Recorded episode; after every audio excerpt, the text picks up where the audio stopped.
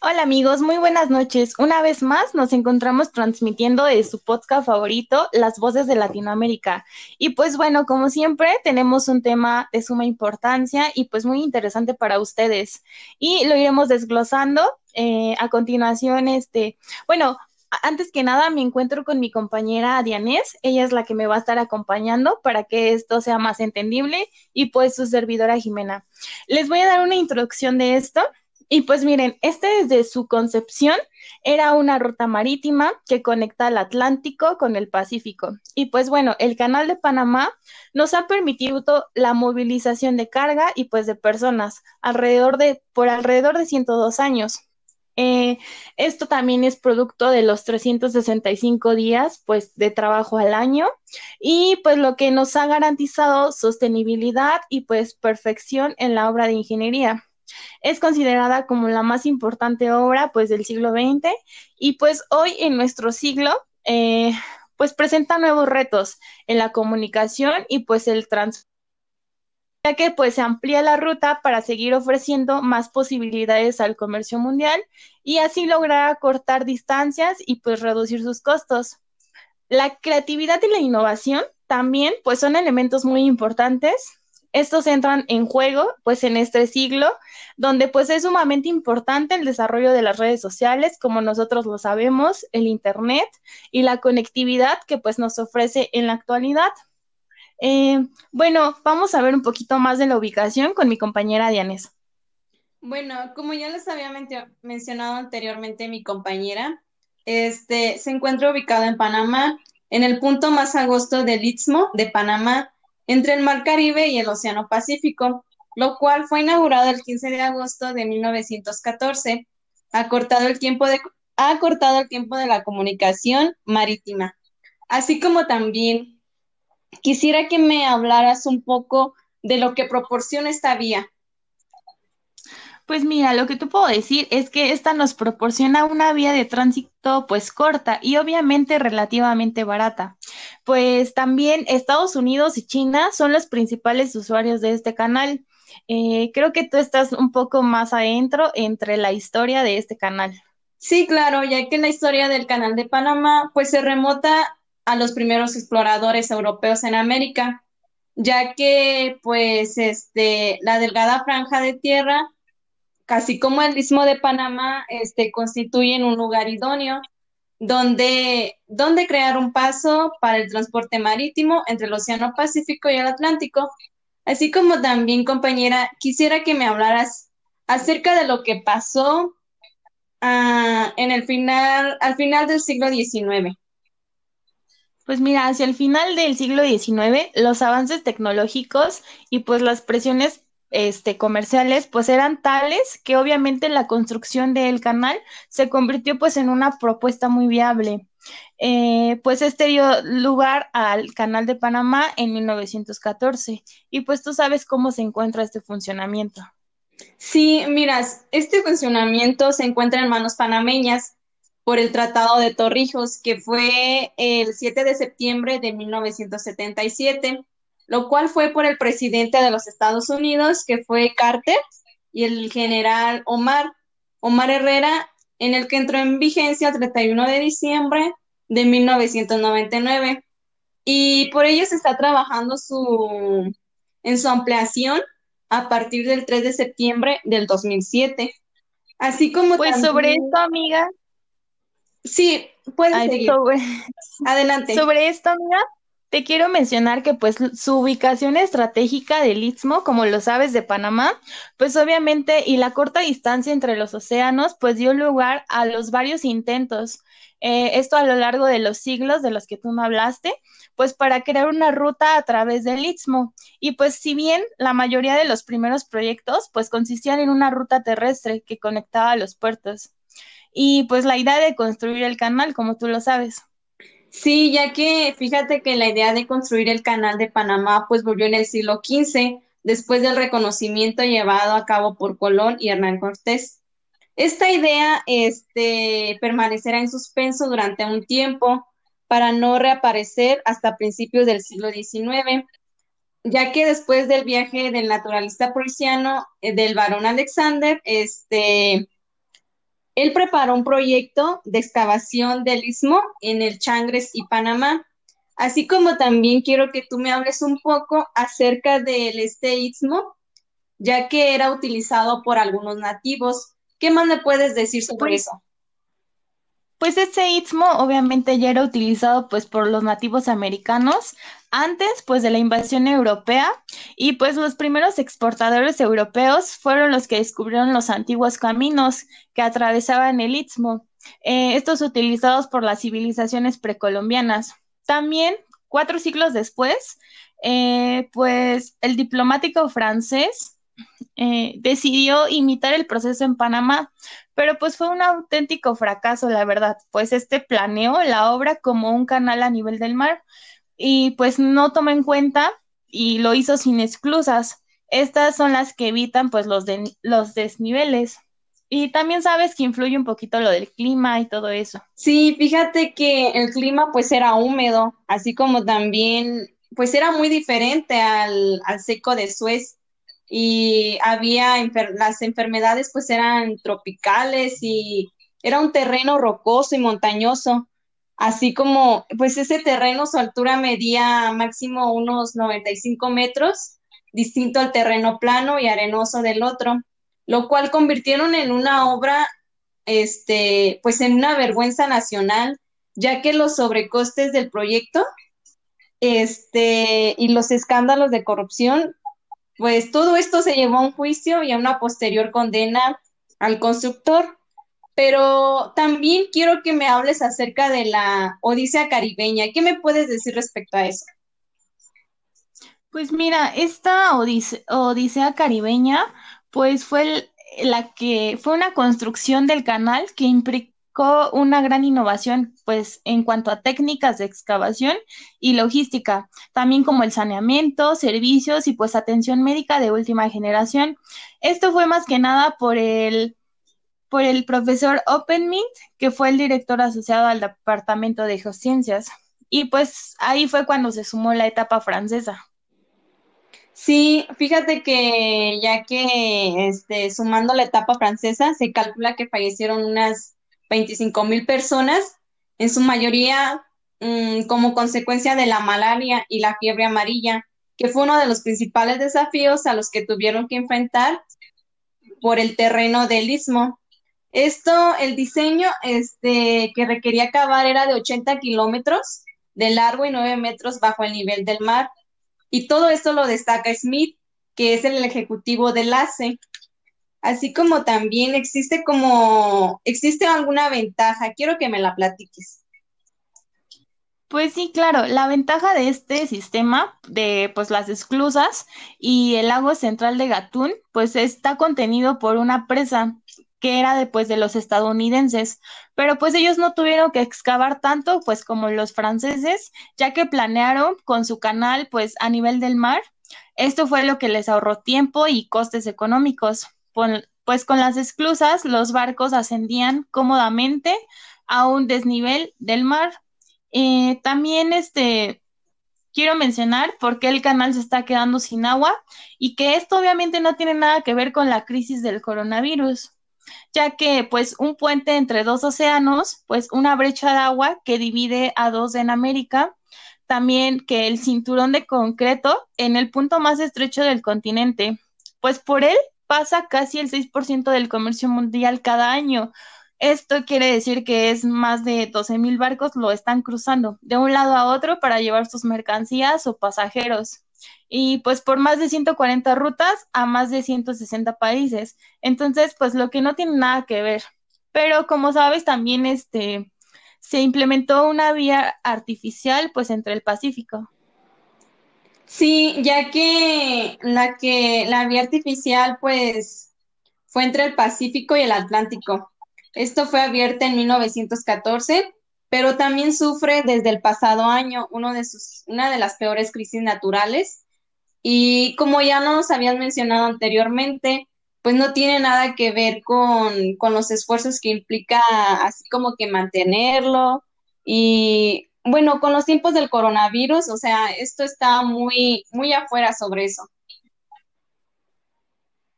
Pues según se anunció, pues que a inicios de enero la autoridad del canal eh, entró en el ente jurídico público que lo estaba administrando.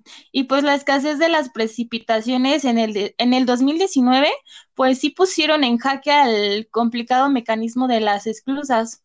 Estas son las que mueven los barcos entre el mar y entre un mar y otro, también como lo sabes que indicó la ACP. Sí, fíjate que la ACP indicó que durante el 2019 el área registró una reducción del 20% de lluvias en comparación al promedio histórico, lo que convirtió que en el quinto año, pues este era, era el más seco de las últimas siete décadas. Así como también, pues, pero creo que fue un año más seco, pero tú tienes más información sobre eso. Pues exacto, eso era lo que te iba a mencionar. La verdad fue un año extremadamente seco y pues esto fue lo que llevó a implementar varias medidas para garantizar pues la conservación del recurso hídrico. Esto también nos lo explica la BBC y pues tú sabes cómo está el vicepresidente, el vicepresidente pues de agua y el ambiente en el canal de Panamá pues del 2019. Sí, porque en el 2019 las autoridades del canal habían recortado la cuota de barcos que lo atravesaban cada día para así ahorrar agua y este y a la vez que redujeron también el calado de los buques que podían cruzarlo. Pero en febrero ocurrió otra cosa. Respecto, ¿qué fue eso lo que pasó en, en febrero? Pues mira, desde febrero, este, los barcos que pasaban por la vía marítima, pues debían pagar también eh, por el agua dulce que estos consumen. Era una tarifa fija que asciende hasta los 10 dólares y pues que depende del tamaño del barco más que nada. Igual, más otro cargo variable que tiene eh, pues en cuenta el nivel del lago, que lo está abasteciendo el día del cruce.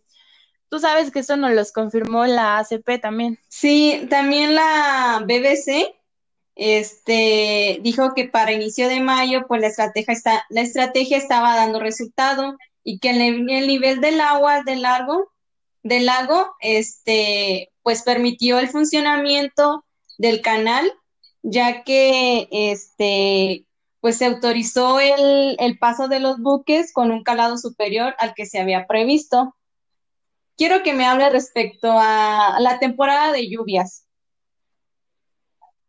Pues sin embargo, este, a punto de comenzar la temporada de lluvias, pues los meteorólogos panameños todavía no se ponen de acuerdo. Imagínate, pues en qué se podrá esperar para este año, si las lluvias facilitarán la tarea o si la sequía volverá a hacer pues de las suyas. Tú sabes cómo está la situación. Que también, por cierto, mi querida Adi, también quiero mencionar algo muy interesante, que es la ampliación del canal de Panamá, pues este es el impulsor de cambios en el comercio internacional. Y también sabes que con la ampliación de Panamá, obviamente permitirá a los navíos aprovechar las economías de escala que éstas van a generar al, em, pues al emplazar las naves más grandes en una ruta más corta. Obviamente sabes que nos va a reducir los costos de combustible y pues los van a asociar a la travesía en los nuevos y los más eficientes buques, así como otros costos operacionales. Excelente, ya que ahora con su ampliación, pues mucho de la carga que se transportaba por el canal en buques de mayor tamaño te dan como destino principales, pues puertos de la costa este de los Estados Unidos.